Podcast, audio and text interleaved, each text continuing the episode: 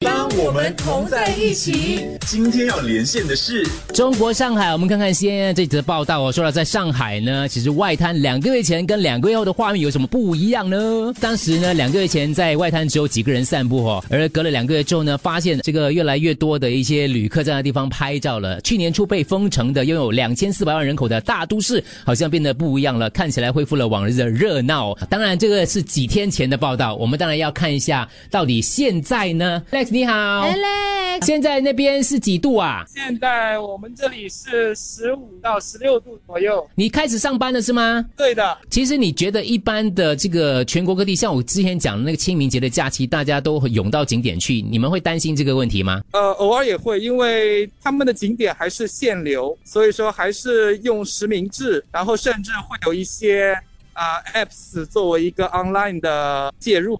那这样子的话呢，降低远远降低各种风险。微信的呃二维码，或者是阿里 Pay 的那些二维码扫扫码，然后实名登记，然后才可以入园。哦，所以就你的身份还是会去得到一定的确认是吗？是的，如果有任何疫情之后会发生，也可以及时联系到各位游客。哦，所以现在像我看，我们一般不知道这个东西，他们去到那些景点的话，有扫这些二维码，所以万一有发生什么情况，就好像我们填那个什么资料旅游旅游史一样的道理了可以。track 到他们的意思哈。对对对，所以请问一下，你们上海现在还有那个那个往来吗？比如说居民之间的互动啊，有有有往来吗？呃，实际上不这么建议，但是如果有没有必要的话，我觉得还在现阶段还是减少往来的一个呃程度。大家已经开始回去上班了，没有在家里上班了是吗？呃，基本上恢复了呃在公司或者是办公室在家里办公的一个习惯，大概百分之九十以上都恢复了。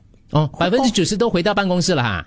哦，那你在家办公多久啦？我在家办公大概两周，然后其余两周时间实际上都是过年期间的休假。哦，所以还好啦，没有影响很大啦。现在上海有航班可以飞出去了吗？呃，目前来说，呃，没有，只有入境航班。只有入境航班，内陆有可以飞了，就是武汉可以飞过去了，对不对？呃，可以飞，内陆可以飞，但是从新加坡也可以飞往上海，但是目前来说应该不接受外国公民，应该是都是国国内中国公民。哦，游之前不行。前一阵子就是呢，口罩呢那双机子也是一下抢到乱，现在已经非常充足了，还可以运到国外去是吗？啊，对的，实际上这个口罩的一个派发或者是一个购买，应该是现在都不是问题。对对对，我朋友还问我要不要嘞。你们现在店全部都开了吗？呃，百分之八十以上都开了，特别是餐饮类或者是一些呃呃日生活的比较保证生活日常的那些店，需要安全距离吗？基本上恢复到正常，但是他们商家会做的比较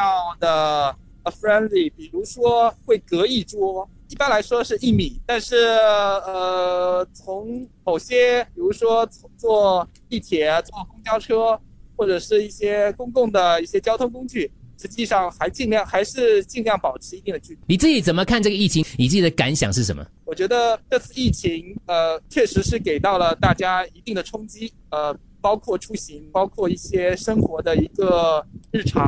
对但是我相信，只要大家遵守一些科学的方法，共抗疫情，勤洗手、戴口罩，那这样子的话，随着时间的推移，我相信这个病毒可以完全可以控制。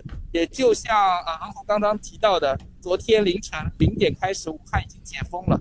但是同时，我也想说的是，呃，虽然城市解封了，但的疫情没有解封啊。嗯然后我们还要继续呢去维持这样的一个状态。我相信在不久的将来，就会看到更多的城市有这样的好消息。